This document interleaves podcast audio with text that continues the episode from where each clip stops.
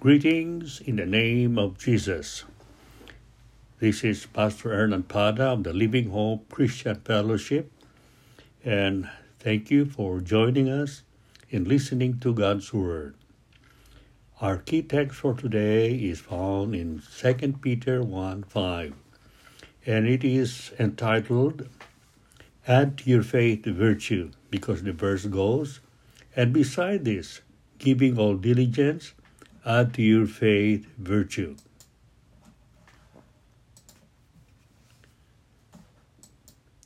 Second Peter chapter 1 verse 1 gives the context or the background for that verse. Simon Peter, a servant and apostle of Jesus Christ, to them that obtained like precious faith with us, through the righteousness of God and Savior Jesus Christ. So this verse of today, add to your faith. Virtue, is only for you who have obtained like precious faith through the righteousness of God and our Savior Jesus Christ. 2 Peter chapter 1 verse 1 meaning it is a portion provision. Set aside only for those who obtain like precious faith. And then in verse 2 grace and peace be multiplied unto you to the knowledge of God and of Jesus our Lord so there's gracious provision grace and peace is multiplied and the basis again of that provision is to the knowledge of God and of Jesus our Lord. Aside from obtaining that faith in Christ, then we have to grow in grace and knowledge of our Lord and Savior Jesus Christ. And it says this grace multiplied only for those who grow in their knowledge of God and of Jesus our Lord. It is not just knowing about God, not about God, but knowing God in a very per- personal and experiential way, as we stressed last week. So we go on to verse 3. It talks about secured provision, as his divine power hath given. Wow, hallelujah. It is God who is giving this gracious provision and he had set that basis only through knowing him. And this gracious provision is regarding life that pertain to life and godliness. All things that pertain to life and godliness. Again, it's repeated. Through the knowledge of Him that has called us to glory and virtue. That is why it's very important to know God and how do we know God? We get Him from nature. Drink in the beauty and the power of God through nature. But more specifically, you can get to know Him by reading the Bible and say, God, speak to me through your word. And so we see in verse 3 the divine power that gives this provision according as his divine power has given Hallelujah. And it's very gracious again that giveth all things that pertain to life and godliness. All things. Very gracious again. It is uh, through faith, the gracious revelation of God, grace and peace, gracious provision, and then all things that pertain to life and godliness. And now it is talking about all things that pertain to life, given unto us all things that pertain to life and godliness. Again, the basis to the knowledge of Him that hath called us. Hallelujah. It's again to the knowledge of Him. That's why we have to learn of Him through the Word, the Bible. And what's the purpose, the objective of this provision? He hath called us to glory and virtue. Again, in verse 5, that will be expanded. That's why we got to know God, so we will experience as the objective is to glory and virtue. Now to verse 4. How do we get all of this? These wonderful things of God, this great plan, his riches and his glory and virtue. And so in verse 4, the ex- superior provision, exceeding great and precious promises. How do we know God? Through his promises. We know his word are his promises. His promises never fail. The same yesterday, today, and forever. How you know about him? It's how he dealt with Adam and Eve, how he dealt with Noah, how he dealt with Abram, how he dealt with Israel. Then we'll get to know how holy and righteous God is. And again, we see here two objectives in his provision so that we will be partakers of the divine nature. Hallelujah. We will not become God, but we become partakers of this divine nature. Why? It is we become a new creature. If any man be in Christ, he is a new creature. All things are passed away. Behold, all things are become new. In Galatians 2.20, be crucified with Christ, nevertheless I live. Yet not I, but Christ liveth in me. And this life which I now live in the flesh, I live by the faith of the Son of God, who loves me and gave himself for me. As we keep on reading God's Word, we partake of the divine nature. Why? The Word of God is the sword of the Spirit. And we are now transformed by putting our faith in Christ. Our bodies become the temple of the Holy Spirit. And not only that, the Holy Spirit resides within us. We are His temple, and the Holy Spirit resides within us. And because we have received Christ as our Lord and Savior, according to verse 4, through getting to know God more, we have escaped the corruption that is this world through lust. First, we are no longer under condemnation. We are now freed from the law of sin and death. And day by day, as we live our Christian life, we are able to experience that victory over Satan. Now, we said in that first verse that we learned that as we come to Christ and we learn Him, it is primarily that we'll grow in virtue. What a wonderful God we have. It, we are called to virtue according to 2 Peter chapter 1 verse 5, which are text for today. And beside this, give all diligence, add to your faith virtue. And this virtue is a quality of God. So we got two presentations from the Old Testament in the book of Ruth and in Proverbs. In the book of Ruth, very briefly, there is a man by the name of Elimelech from Bethlehem, Judah. And uh, they were not going to Moab because of the famine that was in Bethlehem, Judah. And uh, his wife was Naomi, and he had two sons, Mahlon and Chilion. And uh, so when they went over to Moab, the two sons, Mahlon and Chilion, also married their wives. And however, Elimelech died. And they, they dwelt there for 10 years. And so later on, Mahlon and Chilion died also. And so the two daughters were encouraged by Naomi. Just go back to your own people because I'm going back to the to Bethlehem because there now there is bread. Just a side uh, information, Bethlehem means the house of bread. And he was pleading, just go home, that you might find rest. You'll have your own house, and you'll have you'll have your own husbands. And they said to her, We will go with you. We'll go back with you to Bethlehem. And again, Naomi said, Why will you wait until I have two sons? And uh, you will marry my sons, but I'm already too old. And I don't have a husband either. You cannot wait for sons. It was the practice that uh, What if a mother having sons and having daughters in law, and especially if the oldest son died and the younger son is still alive, then the woman marries that younger brother. Now, Orpah kissed the mother in law, Naomi, and just decided to go home.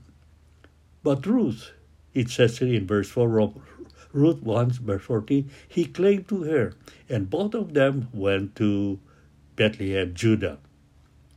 Because Ruth really say, Your God will be my God, and wherever you die, I will die.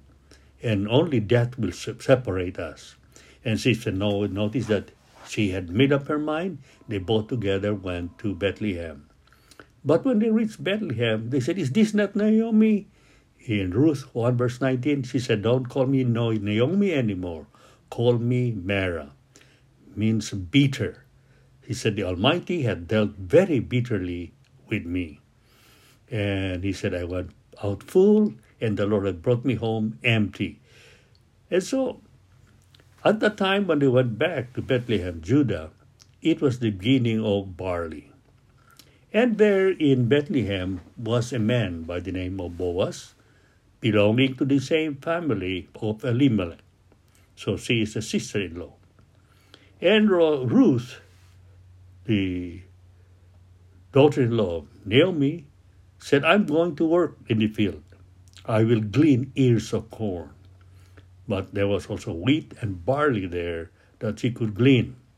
You know what glean is? Not to really harvest, but whatever falls on the ground or left behind after the reapers have gone their harvest, then those who the gleaners can pick up also. And this all belonged to Boaz, who belonged to the family of Elimelech. And so one day Boaz came to the field and he said to the reapers, The Lord be with you. What a good boss. Greeted them. And they also replied, The Lord also bless you. Then Boaz, looking over the workers, went to their supervisor of this harvesters and who's that lady there? Who's this damsel?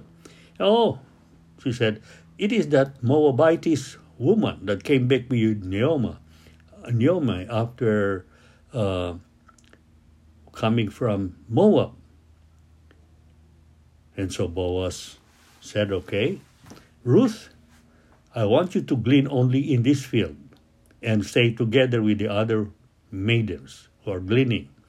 And uh, I have been I've instructed that the men will not approach you or touch you, but when you get thirsty, you can drink of the water at the supply there, and maybe the truck or the or cart where they have the water that the men had made available. And uh, Ruth fell, according to Ruth 2 verse 10, she fell on her face and bowed to the ground and said, Why have I found grace in thine eyes, that thou shouldest acknowledge me? See, I am a stranger. And Boaz said, Now I know more. You are a lady. You are a virtuous woman because you are here out working together with the handmaidens, and the Lord bless you. And uh, Boaz, according to chapter 2, verse 15,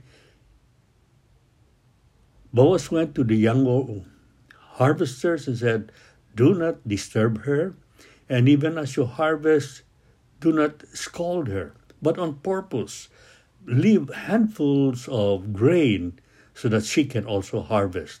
So she gleaned and she was very, very happy. And uh, going home, when Ruth went home, they were surprised that she had brought a lot. And now Naomi said, With whom did you work? I said, Oh, I worked with that in that farm, that field that was owned by Boaz. Oh, Ruth, no, Naomi said in chapter 2, verse 20, Blessed be the Lord, because that man is a relative. And so Ruth gives some uh, information how she was treated It is good, my daughter, replied Naomi, that you went to be with these maidens and will not be going other field. And so she keep on going there to really to harvest. And then one day in chapter 3, verse 1, Naomi, Naomi her mother in law, said to her, My daughter, shall not rest for thee, that I may be well. Now Boaz is our relative. And as you in the are the winning the barley at night, I want you to prepare and you're going to meet him. And then at night when she is ready to go to sleep, lie down close to him and identify yourself to him. We wouldn't do that as our custom and tradition. Anyway, among the Jews, that was their custom. And so when Boaz wake, woke up that night, he was surprised, according to Ruth chapter 3, verse 8. Uh, he's seeing a, seeing a woman. And Ruth said, I am your handmaid. Spread your skirt over my over me, for you are a kinsman. The application here, she's claiming her right to Boaz to become the kinsman redeemer, and that is an expression among the Jews. And he did not scold her and said, You are blessed of the Lord, and you are not following after women.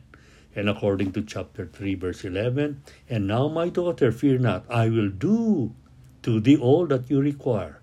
For all the city of my people that know that you are a virtuous woman.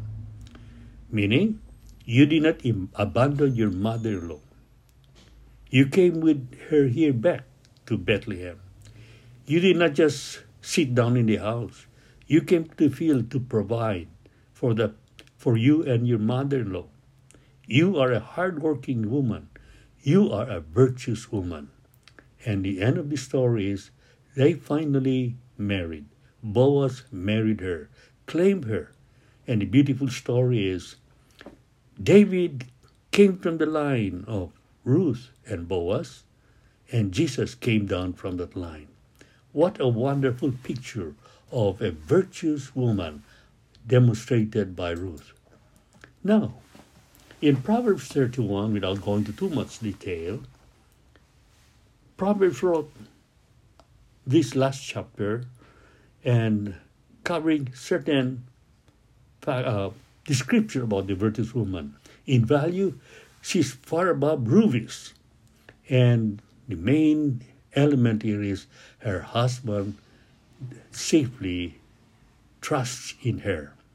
She will do him no no evil all the days of her life.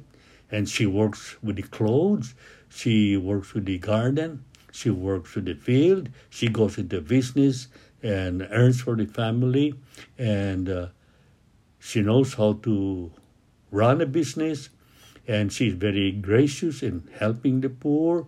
She's not afraid of uh,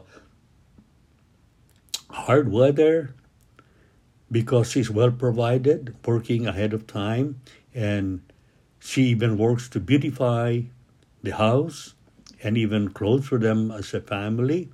She speaks with wisdom, according to verse 26, and with kindness. And it says in verse 29 Many daughters have done virtuously, but thou excellest them all. Verse 30 and 31 Favor is deceitful, and beauty is vain. But a woman that feareth the Lord, she shall be praised.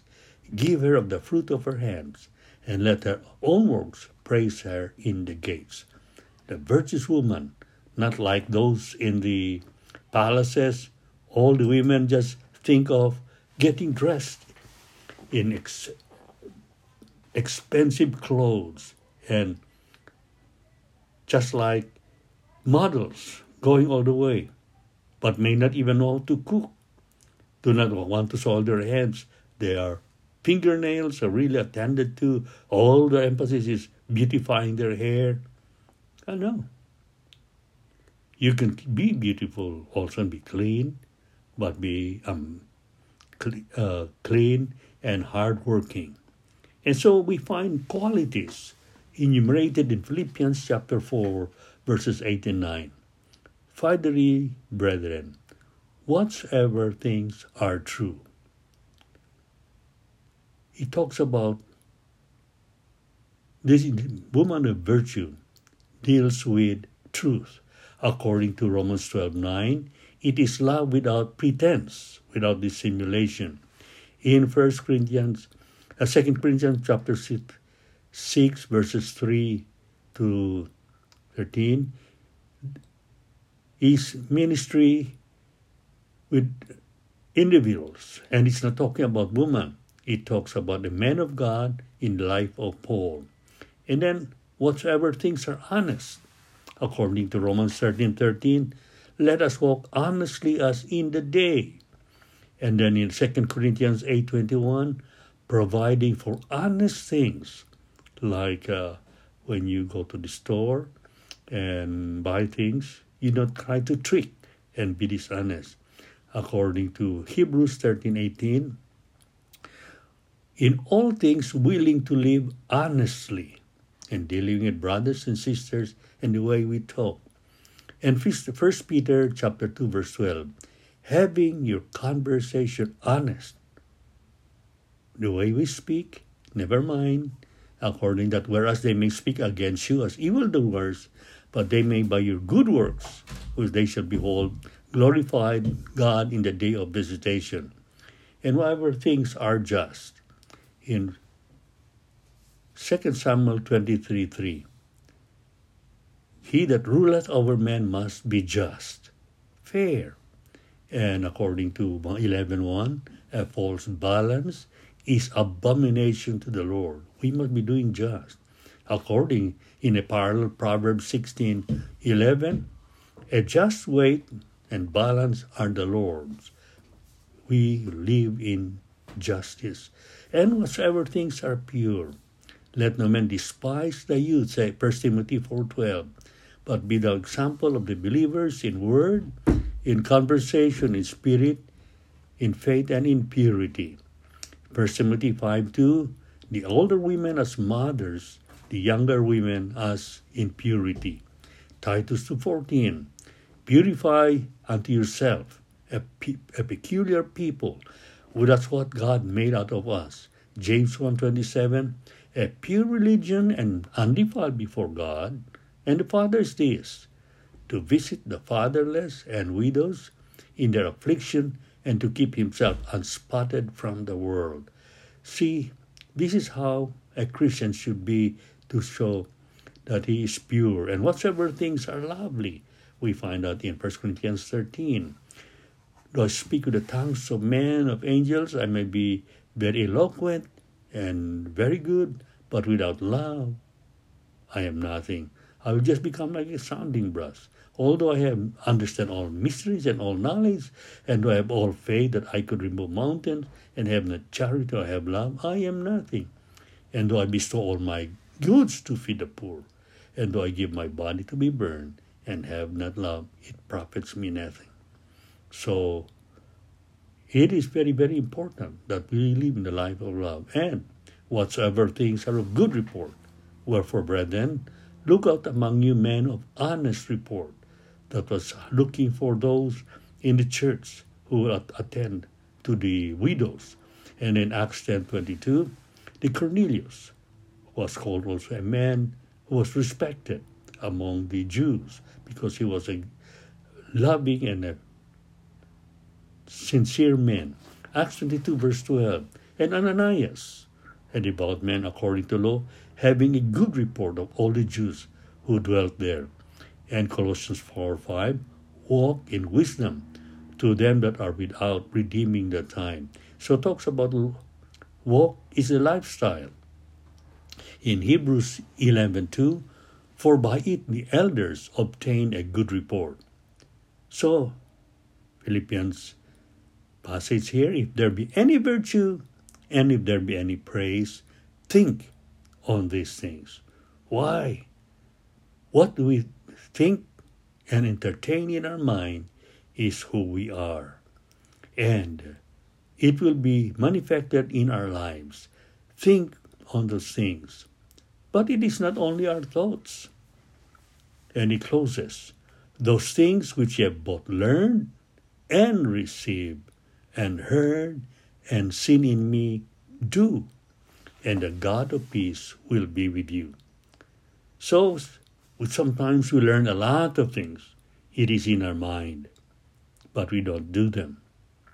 You cannot be a good computer person if all you just listen to the lectures, but you don't even touch a computer. You cannot be a good mechanic reading all the books about how to repair vehicles. But if you don't touch the tools and get a feeling out of it and how to analyze things, it's different, you know. And Christian life too.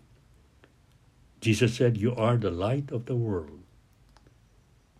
Let your light so shine before men that they may see your good works and glorify your Father who is in heaven. So, as we let God work in our lives, to our the glory and virtue of God will be manifested in our lives. What we learn, we do them by the grace of God. It is God who works in us, both to will and to do of His pleasure. So thank God that the demands and the standards of God are not beyond Neither do we strive in the flesh, but we yield and surrender to the Spirit. And we fill our hearts with His Word and let Him shape us, polish us, empower us to be that person He wants us to be. And the light will shine through us. You know how light can come out at the time of Gideon and attacking the enemy, the putting the lamp inside the pitchers, and they surrounded the enemy, the Midianites. And how did they switch on the lights? It was by breaking the earthen vessels, cracking them, and the light shone. If we only let God work in our lives as we allow Him to break us, to mold us, to shape us, the light will shine through. God bless you and be filled with the virtue of God. Amen.